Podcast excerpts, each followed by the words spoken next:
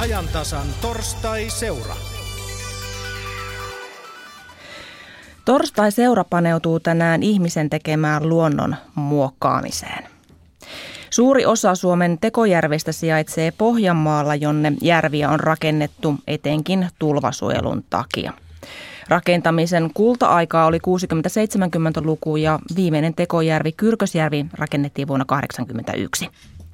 Yleensä tekojärvet on rakennettu sinne, missä asutusta on ollut vähän tai ei lainkaan. Lapualla, Etelä-Pohjanmaalla järven, ä, järven alle jäi kuitenkin kokonainen Hirvijärven kylä. Parikymmentä taloa, mutta koti tältäkin useammalta jäi, sillä lapsia oli tuolloin paljon. Tänä vuonna Hirvijärven altaan täyttämisestä tuli kuluneeksi 40 vuotta. Lapualainen Väinö Hirvijärvi muistaa kotipaikkansa häviämisen hyvin, sillä hän oli töiden alkaessa parikymppinen tilan isäntä. Anne Rahjola tapasi kyläläisiä Hirvijärven kylätalolla. Väinö Hirvijärvi, itse olit silloin semmoinen nuori mies. Tuntuiko se silloin evakolta, kun joudut lähtemään Hirvijärveltä? No kyllä se tuntuu. Tuntuu e-, e-, evakolta tosiaan. Tavallaan se tuli yhtäkkiä, kun ei sitä kiinnittänyt mitään huomiota siihen, että mitä, vaikka niitä sopimuksia tehtiin, niin sitä, että se menee aina vaan pidemmällä. Niin siinä kesti aika kauan, kun sitä allasta rakennettiin kaikkiaan 10 vuotta ja 63 vuonna haettiin nimet paperiin. Muistatko tilannetta? Joo, muistan. Ne tuli miehet sisällä ja sanoi päivää. He ei ole, ei ole tuota, oppinut käymään, mutta on kerran talous. Ja, ja jos ei kerran nimiä saa paperiin, niin sitten hinta putoaa olit jo sen tilan isäntänä ja isä oli kuollut pois ja olit äidin ja pikkusiskon elättäjä käytännössä. Kyllä. Ja mitä sosiaaliavustuksia ei ollut. Siinä saikin katsoa, että sittenhän se alkoi menemään, kun äiti ei saa eläkkeen. Mutta se, se oli 50-vuotias silloin. Piti odottaa hetkiä ennen kuin se sai se eläkkeen. Miten suuri isku se sitten oli, kun ne maat jäivät sinne veden alle, vai ymmärsikö sen vielä silloin, kun sitä nimeä siihen paperiin haettiin? No ei, ei oikeastaan muuta kuin sitten vasta, kun se al- alakas hakkuu ja oli mettää, niin hakattiin pois ja katsotaan, että kyllä sitä tosi tuloa, että ei siinä auta, auta mikään tuli mieleen, että turha täällä on enää pitää tuota, kun maat on mennyt, niin minkä sitä sitten menee asumaan. Teille maksettiin siitä vain pieni haittakorvaus. Muistatko summaa, mikä se oli silloisissa markoissa? No ei se ollut siihen aikaan 15 000. No, talosta nyt sai, kun se oli hyväkuntoinen, niin vähän paremman hinnan ei noista maista saanut paljon mitään. Mitä siinä alussa tapahtui? Saiko täällä vielä oleskella vai häädettiinkö täältä heti pois? No niin kauan sai olla, kun sanottiin, että nyt alkaa vesi nousemaan. Meidänkin oli aika, aika kauan se talo siinä, mutta me saatiin myydyksi se yhdelle nurmalaiselle ja, ja, ja se haki sen pois. Loput poltettiin sauna ei meinannut palaa millään. Se oli niin vanha kalintunut sauna, että vaikka lyötiin naftaa seiniin, niin se vaan nafta paloi. Siihen se jäi sitten, vesi se vei. Tuntuu vähän soran ajalta, että polttaa vihollisen edes, edestä pois nuo rakennukset. Se vaan tuli mieleen, koska on, sotakaan ei ole niin kaukana, kaukana, että se muisti kovasti. Vaimo Elli muistaa myös hyvin nämä ajat, koska olitte silloin, silloin jo ihan nuori pari ja, ja lasten lapsuusvuosiakin on täällä kesällä ikään kuin mökkinä pidetty sitä teidän vanhaa kotitaloa. Miltä se tuntui seurata miehen edesottamuksia tässä? No se oli hirveän ikävää, koska tuota, se oli niin luonnonkaunis paikka ja, ja, ja toisilta menee koto. Ja, mutta sitten saatiin nyt vielä kumminkin käyttää sitä lomapaikkana. Ja me olemme, minäkin jo melkein tuota, no sanotaan 47 vuotta kulkenut täällä, että tämä tuntuu niin omalta paikalta. On, on tämä kyllä niin ollut järkyttävä tapaus, että kyllä, kyllähän se joutuu ottamaan suuren vastuun siinä perheestä, että tuota, sai sitten onneksi töitä ja pystyy huolehtimaan. Näytettiinkö teille joku paikka, minne sitten muuttaa, kun vesi nousi altaassa? Ei, ei mitään. Hyvä, hyvä kun sai korvaukset. Itse sai kattella, kattella mihinkä muuttaa. Varojen mukaan. Eikä, eikä kukaan täältä, joka muutti, niin, niin mikään luksustaloja saanut, mutta kumminkin löytyi jonkinmoisen paikan. Miten se teidän paikka löytyi? Se äiteen vanha koto, se oli kyllä, kyllä jo vanha, mutta kyllä siitä remontteeraamalla sai, sai se asuttava. Oli se vähän kallellaansa, mutta eihän se mitään haita.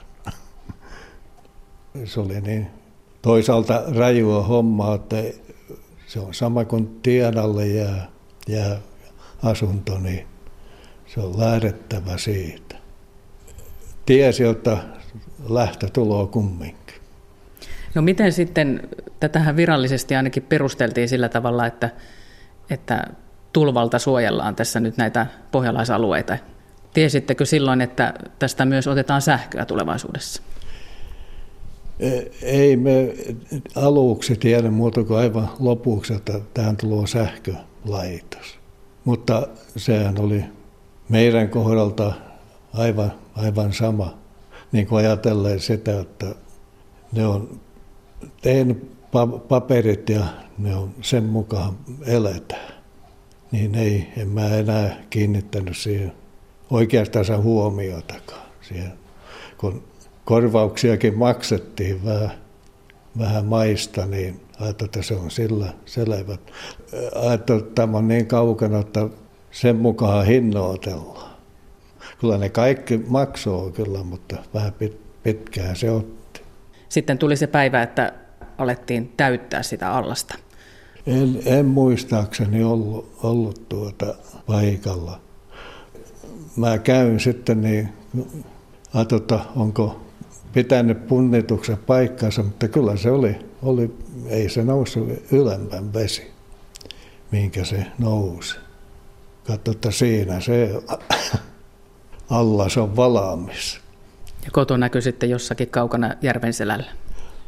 Joo, joo, se oli pe- peittynyt jo. Peittynyt, se oli niin kuin lasiin asti nousi se vesi ja ei sitä näkynyt enää, sinne se jäi. Tuuli, tuuli vei sitten. Olisi saanut kovat hirret vielä seuraavaan saunaan siitä, mutta ne oli niin hajonnut sinne pitkin järviä, että se on, se on vähän unohtunut. Vähän unohtunutkin, että mä oon nähnyt se, että ei se sureminen auta enää, että se on aivan turhaa. Että se on siinä, mikä on. Nyt kun ollaan tässä leirikeskuksessa sisällä, niin käydään kurkkaamassa tuota Hirvijärven rannasta, että missä suunnassa se vanha kotiplassi oikein olikaan. Joo.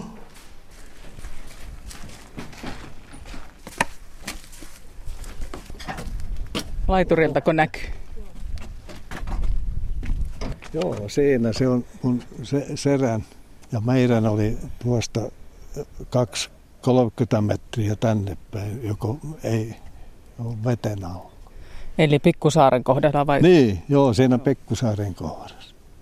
Niin, niin siinä oli me, meidän ja sitten Änstin talo oli siitä vielä tänne päin, tuonne oikealla. Paljonko sinne jäi sitä peltoa alle? Se oli jotenkin neljä hehtaaria.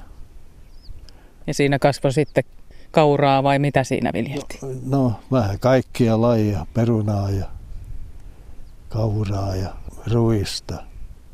Vähän ky- kylvettiin siinä. Väinö Hirvijärvi, sanoitte aikaisemmin, että 40 vuotta olette odottanut, että vesi laskisi ja pääsisi kylvöhommiin hevosella, kun ne tehtäisiin ne, ne kynnet. No, hevosella ne pitäisi melkein tehdä. Se olisi kumminkin tuo pohja niin liajuunen, että se ei paljon kone pysyy se pinnalla. Että, että pitkäjalkainen hevonen olisi vetämään nauraa. Tuntuu kyllä vähän utopialta se homma, että siitä vielä kynnetään. Hirvijärven talo oli siis se yksi niistä noin parista kymmenestä, jotka jäi tämän altaan alle, mutta pari taloa jäikin. Ira Karhulähde, sun isoäiti ja, ja sun perhees asu täällä. Mm, ja kyllä. se on siis toinen talo, joka näistä on jäljellä. Näkyykö tästä äh, laiturilta? Äh, tästä kun mennään oikealle noin mm, 100-200 metriä, niin siellä se on ihan vesirajassa. Se talo, jonka musta hirsinen osa on rakennettu noin 1200-luvun siellä alkupuolella ja sitten sit on jatkettu. Vasta rannalla on sitten tämä meidän kaveri, eli ihan samannäköinen talo, samalla tavalla rakennettu on Tiisjärvi. Ja se on se toinen alkuperäinen Toinen talo. alkuperäinen mm. Sä olit siis pieni tyttö, kun, kun isoäiti jäi tänne sitten yksin, eikä suostunut koskaan lähtemään pois. Joo, tämä seitsemänvuotiaaksi asti asuin täällä ja leikin kaikki leikkini ilman leluja ja ilman karkkeja, että kaikki tein itse. Ja sitten mä olin 16-vuotias, kun tämä isoäiti kuoli täällä oman tupansa lattialle ja vietin ne lomat sinne 16-vuotiaaksi asti täällä tiivisti isoäidin luona, koska meillä Nurmossa, missä, minne meidän perhe sitten oli muuttanut sen takia, kun koulu lopetettiin, niin, tuota, niin sieltä mä sitten päin kävin sitten täällä isoäidin luona ahkerasti. Ja isoäiti joutui siis ensin lähtemään, hän lähti Keskinurmoon, mutta, mutta ei tainnut ikinä viihtyä sitten siellä. Joo, isoäiti rakennutti pienen talon sinne meidän Keskinurmon talon viereen, mutta että kun hän yhden yön siellä asui, niin hän sanoi, että täällä ei voi edes hengittää ja muutti takaisin tänne erämaahan, jossa niin kuin sitten yksin kylän viimeisen asukkaana täällä kuoli. Sulla on myös semmoinen näkemys, että tämä allas Jupakka tai tämä Hirvijärven altaan tulo tänne kylälle, niin se oli oikeastaan se syy, minkä takia isoäiti myös kuoli. Joo, kyllä mä näin sen, näen, että koska hän ei niin kuin, se oli hänelle niin kova tuska, että, että, että kun se vesi sitten nostettiin vuonna 1973, niin hän vaan sitten lopetti syömisen – Viimeisenä syömisenään hän söi pelkästään kotijuustoa, mitä hän itse sitten siinä takassa valmisti jotenkin. Ja, ja, ja itse koen, että se oli itse murha, että hänellä lähti elämänhalu pois, että hän ei koskaan ollut ollut lääkärissä, hänellä ei ollut mitään sairauksia. Ja sitten jälkikäteen löydettiin sitten se syy, että se oli paksun suolen syöpä, mikä hän sitten ilman minkäänlaista lääkitystä täällä kuoli ja ei halunnut koskaan lähteä lääkäriin. Eikä kertonut niistä kivuista ja tuskista ääneen. Me ollaan puhuttu pelkästään tietysti ikävistä asioista, koska ne kodit sinne jäi tuon järven alle, jossa nyt tässä rannalla seistään. Onko sitä järvestä ollut tai tästä altaasta mitään hyötyä, mitään hyvää? No kyllä, se on, vettä ainakin on, on paljon. Se vanha järvi oli tuota, se ei ollut kuin kaksi metriä syvimmästä kohtaa, että on se sen puoleen, kun se on tehty, niin niin, niin. Ja komia, komihan se on kattella. On ainakin tuota, hyvät uintimahdollisuudet ja, ja tuota, vaikka vesi on ruskia, niin tuota, täällä on puhtain vesi. Eikä se haittaa, jos vähän tosiaan turvettakin tulee. Ei enää tule niinkään kuin ennen, mutta nyt kun tuota on myrskyä, niin silloin aina vähän niin kuin sekoittaa, jotta sitä tosiaan sitä hoitoa saa siinä samalla. Ja sitten tosiaan täällä on nykyään niin hyvä kalakanta, eli täällä on myöskin niin kuin löytyy nieriä ja kuhaa ja tänne on istuteltu paljon hyviäkin kaloja. Ja minä muun muassa teen vaihtokauppaa keräämällä suppilovahvereita ja vaihtamalla kuhamiehen kanssa terveisiä kuhamiehelle, niin sitä kalaa sitten. Tuossa äsken oltiin Hirvijärven rannalla, mutta nyt siirrytään tänne Kyrkösjärven rantaan, joka on niin ikään tekojärvi. Luonnonsuojelupäällikkö Esa Koskenniemi Etelä-Pohjanmaan elystä. Sä oot itse paljonkin tätä tutkinut, tätä Kyrkösjärveä. Onko se järvenä tai tekojärvenä hyvin samankaltainen kuin mikä tahansa suomalainen tekojärvi? Joo, aika tavanomainen kyllä, kun täällä Pohjanmaalla näitä tosiaan eniten on. Ja, ja silläkin tavalla, että iältään kyllä nuori, mutta kuitenkin jo monikymmenvuotinen, että aikuisiässä. Ja siinä menee semmoinen kolmesta viiteen vuoteen suunnilleen, kun se alkaa näyttää siltä, miltä se nytkin on. Et siellä on kasvit rannalla ja kalat suunnilleen siinä koossa, kun pitää. Ja vesi on nyt sitten semmoista, mitä se on. Et se on tuommoinen humusjärven kaltainen vähän toi järvi, mutta heti kyllä tuossa rannoilla huomaa, että erilainen se on kuin tavallinen järvi. Mistä sen näkee? No kun tuo rantaviivaan menee, niin se, että puusto päättyy melkein siihen reunaan asti, sehän on aika tyypillistä. Jos menee veneellä sinne, niin ettei vaan kantoihin sitten jää kiinni. Et ei näitä ole niinku raivattu pohjaltaan ihan kokonaan. Et näissähän on osa sitten tämmöisiä, voit olla uimarantoja. Et kyllä sen huomaa siitä. Ja sitten tietysti, jos on vähän enemmän luontoa seurannut, niin varmaan jotakin kasvillisuudesta vähän voi päätellä ja ympäristöstä muutenkin. Ja turvelauttoja esimerkiksi saattaa olla, joita nyt harvoin tavallisessa luonnonjärvessä on. Niin kuulemma Hirvijärvessäkin niistä voi parhaimmillaan poimia jopa karpaloita. Joo, siis nämä on toisaalta aika eksoottisia nämä ympäristöt. Että meillä on osa näistä kaikkein kaukaisimmista, etäisimmistä soille tehdyistä järvistä, niin niissä on ihan erämatunnelma ja niissä on just tämmöisiä piirteitä, jotka on vähän hassujakin. Ja onhan siellä sitten eläimistössä esimerkiksi hyönteispuolella niin ihan, ihan oma juttus, että näissä on myös maailmalle uusia lajeja löydetty näistä järvistä. Jos tuijotetaan ihan tuonne altaan pohjaan silloin, kun se on kaivettu ja tehty, niin mitä siellä pohjassa on? No se on ihan sitä, mitä siellä sitten tietysti on ollut alun perin, niin kuin Suomessa lähinnä, jos ajatellaan, niin meillä on ehkä puolet suota ja melkein loppu toinen puoli mettä ja vähän, vähän peltoja siellä ja aika vähän loppujen vesistöjä. Ja sitten kun se on hakattu osittain pois, niin se on niin kuin tämmöinen hakkuaukean ja suon yhdistelmä ja siellä on hyvin paljon sitten niin kuin eloperäistä aineesta, puhutaan humusmateriaalista, joka sitten on ravintona niille, jotka sinne leviää. Ja siinä on oma ihan tämmöinen voimakas puumi, tavallaan semmoinen ekologinen pommi räjähtää sinne parin ensimmäisen vuoden aikana, kun kaikki se materiaali on käytössä. Ja ensimmäinen vaihe on semmoinen hyvin intensiivinen. Siinä voi näkyä tämmöisiä rehevöitymisilmiöitä ja tämmöisiä voimakkaita kasvuja. Esimerkiksi kalat kasvaa aivan valtavasti nopeasti ensimmäisinä vuosina ja, ja sitten niiden lajistosuhteetkin vaihtuu, kun alkaa se varsinainen kilpailu ja ekologinen teatteri lähtee kunnolla käyntiin. Ihmiset sieltä ehtii muuttaa pois, koska heitä varoitetaan ja sopimukset on tehty. Mutta miten tämä eläimistö? Jääkö sinne jotain alle vai ehtiikö kaikki pois alta? Ei kaikki ihan alta ehdi, mutta silloin kun mä itsekin täällä olin, niin mä muistan, kun täällä esimerkiksi muurahaiset ja kaikki niin no, näille veden pinnan yläpuolisille korsille kiipeilivät ja, ja tietenkin siis isompi tämmöinen eläimistä pääsee pois, mutta kasvistohan sinne jää ja kuolee, että se tuhoutuu sitten sinne, että siellä sitten nähdään, kun se hyvin hitaasti hajoaa ja sinne uutta kerrostamaa tulee, kaikki suokasvillisuus on tunnistettavissa, metsäkasvillisuus, mutta että se on jo niin kuin hajoamistilassa, mutta esimerkiksi rahkasammaalit ja kaikki tämmöistä näkyy vielä kymmenien vuosien päästä. Nyt kun sä oot myös paitsi luonnonsuojelupäällikkö, myös filosofian tohtori, niin mikä on ihmisen oikeus ottaa tällä tavalla alueita, vaikka vaan sen tulvasuojelun nimissä? Joo, varmasti tätä vähän pitää katsoa, että milloin missäkin vaiheessa eletään. Että mä oon joskus ajatellut niinkin, että meitä olisi ehkä 10-20 miljoonaa, jos ei mitään tekniikkaa olisi koko maapallolla. Että keräiltäisiin vaan. Että mikä oikeus meillä lopuilla sitten on. Ja kyllä se niinkin on, että, että aja, aika on niin kuin muuttunut, että nyt tavallaan ollaan käännetty siihen, että pitää pitää huolta siitä, että mitä meillä on jäljellä ja esimerkiksi meillä on soidensuojeluohjelmat juuri uudistuksessa ja halutaan säilyttää ne. Metsien suojelussa on, on omat ohjelmansa ja muutenkin niin kuin ajatellaan niin kuin semmoista kokonaisuutta. Ehkä luontoa vähän niin kuin semmoisena ekosysteemipalvelukokonaisuutena enemmän. Tulvasuojelu on se syy, minkä takia näitä tekovaltaita on tehty ainakin pohjalaisalueilla. Onko se aina niin, että, että se yleinen etu menee yksityisen edelle?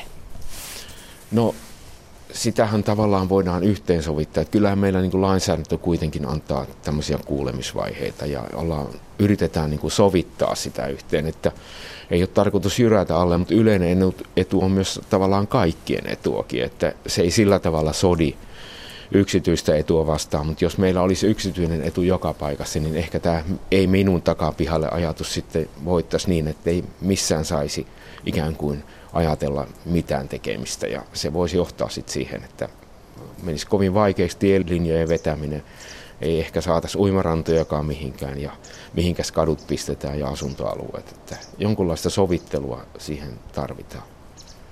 Jos nyt ryhdyttäisiin rakentamaan näitä tekoaltaita ja tekojärviä, mitä täällä Pohjanmaalla suunnallakin on, niin tulisiko ne kaikki? No ei varmaan. Kyllä, kyllä nyt varmaan olisi sitten toisena, toisenlaisia ajatuksia jo. Et tietysti, vaikka en ole mikään voimatalouden asiantuntija, niin esimerkiksi energiapolitiikka ja ylipäätään ilmastopolitiikka niin on ihan uusissa kantimissa ja mietitään sitä. Ja tietysti vesivoima on siinä vähän välivaiheessa, että se vie paljon tilaa ja se aiheuttaa myös luont- silloin paljon ympäristövaikutuksia, jotka eivät kaikki ollenkaan positiivisia. Ja sitten toisaalta se olisi tämmöinen uusiutuva, että se on juuri siinä välissä ja, ja en usko, että tähän, tällä tavalla enää toimittaisiin, kun jos nyt aloitettaisiin tämä homma uudelleen. Vuotostakaan ei ole toistaiseksi vielä rakennettu. No esimerkiksi, ja niin kuin ylipäätään voidaan ajatella, että meillä on varmaan semmoinen eurooppalainen vastuu jo sitten päällä, että, että pitääkö meidän ajatella, että meidän viimeiset erämaat on jollekin, ei pelkästään meille, vaan myöskin muille, ja Lappia voidaan kehittää niin monella tavalla, ja ehkä se energiatuotanto ei ole enää se Lapin niin kuin asia, vaan siellä on sitten muita luonnonvaroja käytettävissä, ja toisaalta niin kuin voidaan käyttää aluetta monen muuhunkin hyvään tarkoitukseen, ja varmasti matkailu on yksi niistä. Näin arvioi siis luonnonsuojelupäällikkö Esa Koskennimi Etelä-Pohjanmaan ely Me jatkamme luonnon muokauksesta täältä Pasilan studiosta käsin. Tervetuloa lähetykseen maisematutkimuksen lehtori Simo Laakkonen Turun yliopistosta. Kiitoksia. Siinä kuultiin edellä tarinaa tekoaltaan alle jääneen kodin kohtalosta. Tuossa Pohjanmaan haastattelussa pohdittiin, että meneekö yleinen etu luonnonmuokkauksessa yksityisen edelle. Niin, Simo Laakkonen, mitä ajattelette, millaiset arvot luonnonmuokkauksessa vallitsevat tai ovat vallinneet, jos niitä vertaa toisiinsa?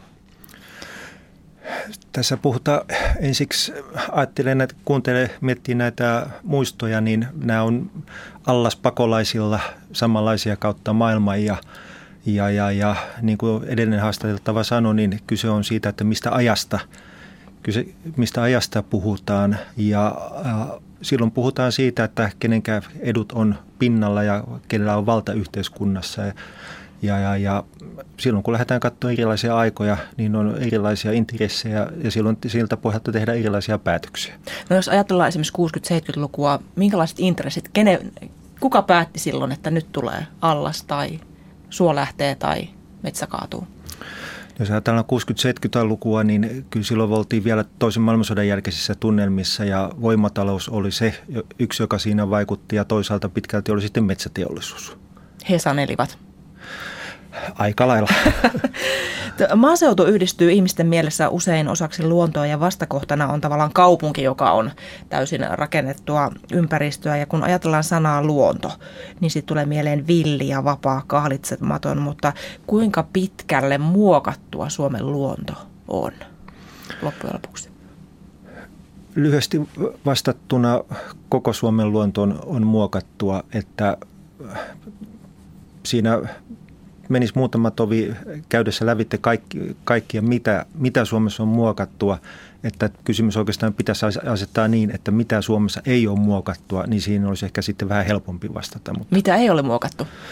Uh, jaa, mitä ei ole muokattu.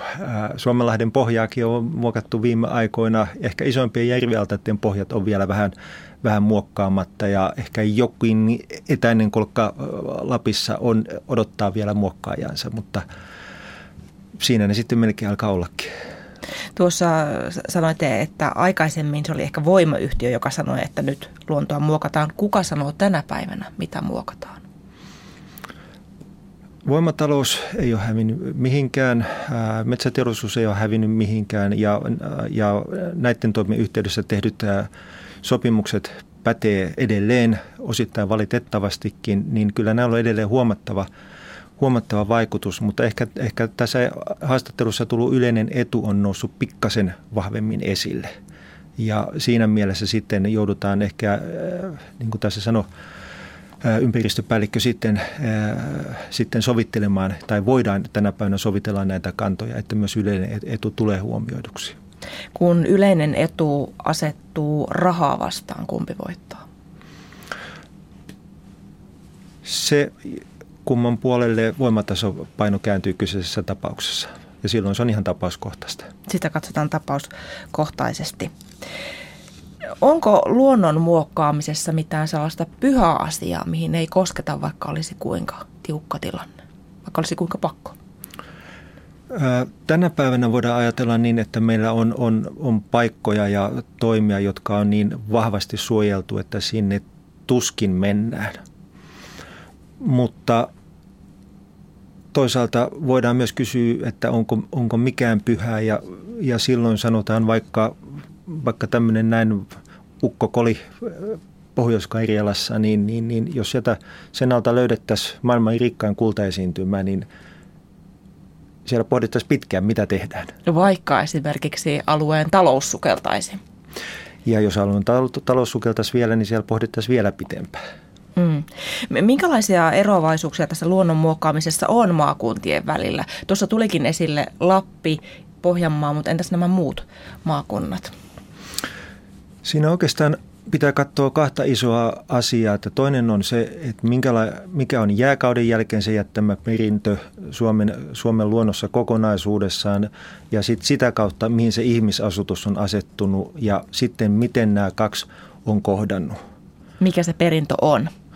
Se perintö on pitkälti maalajien, maalajien koostumus ja sitten vesistöjen, vesistöjen virtaamat. Ja se, missä vesistöjen virtaama on, on, on ihmisten kannalta myönteinen ja maalajit on, on ollut myönteisiä maataloudelle, niin ne on ne, ne on ne alueet, mitkä on asutettu ja on edelleen asutettuja, tihästi asutettuja Suomen maassa. Ja tältä pohjalta sitten voidaan Suomi jakaa aika pitkälti siltä pohjalta, että mikä on harvemmin asutettua ja mikä tiheämmin asutettua. Ja aika lailla edelleenkin tänä päivänä niin nämä tiheämmin asutetut alueet Suomesta on ne, joita on eniten muokattu.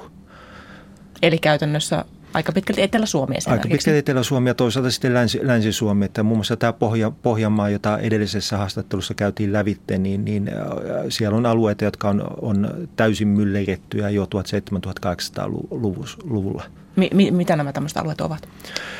Pohjanmaan, Pohjanmaa on ollut äh, savialuetta jääkauden jälke, ja tämä on osa tätä jälke, jääkauden jälkeisiä tämä perintöä. Ja, ja siinä vaiheessa, kun kyntöaineet oli niin voimakkaita ja, ne, ja savimaata kyö, kyö, pystyttiin alkaa kyntämään, niin nämä alueet asutettiin ja, ja sitä kautta alkoi sitten koko tähän, koko tähän maatalouteen liittyvän, etten sanoisi ekosysteemin, ekosysteemin muutos.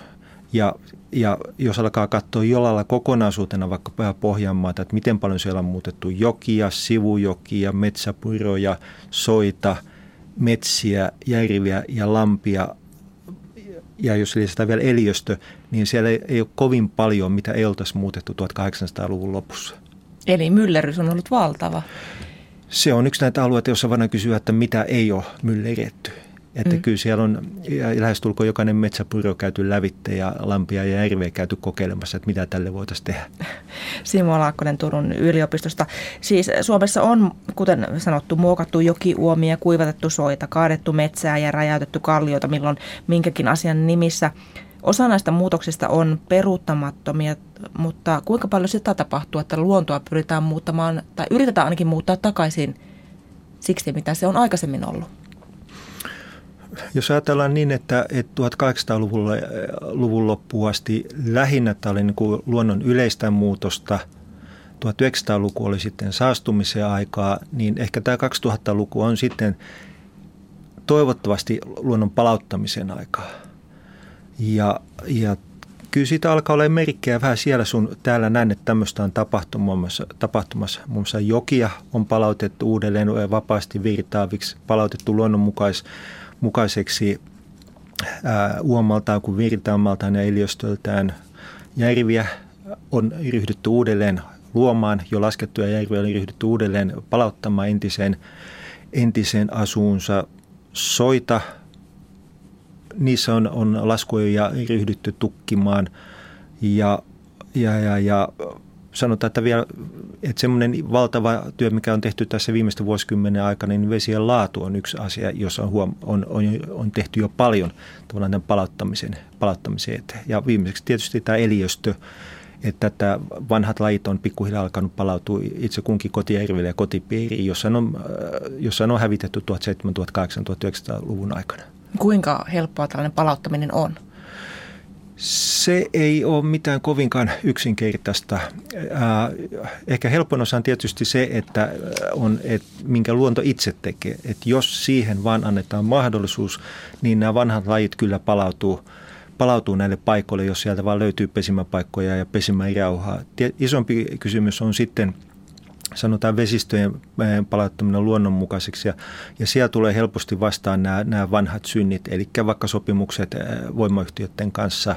Siellä saattaa olla yksittäinen pato, joka estää kokonaan vaikka vaelluskalujen nousun ja, ja, ja kyseinen voimala on aika lailla mitätön, mutta, mutta, mutta se sopimus on vähän niin kuin kiveen hakattu näköjään. Se on vähän niin kuin mitä taakseen jättää, sen edestään löytää, niinkö? Valitettavasti. Kiitoksia näistä tiedoista maisematutkimuksen lehtori Simo Laakkonen Turun yliopistosta ja, ja hyvää päivänjatkoa. Kiitos.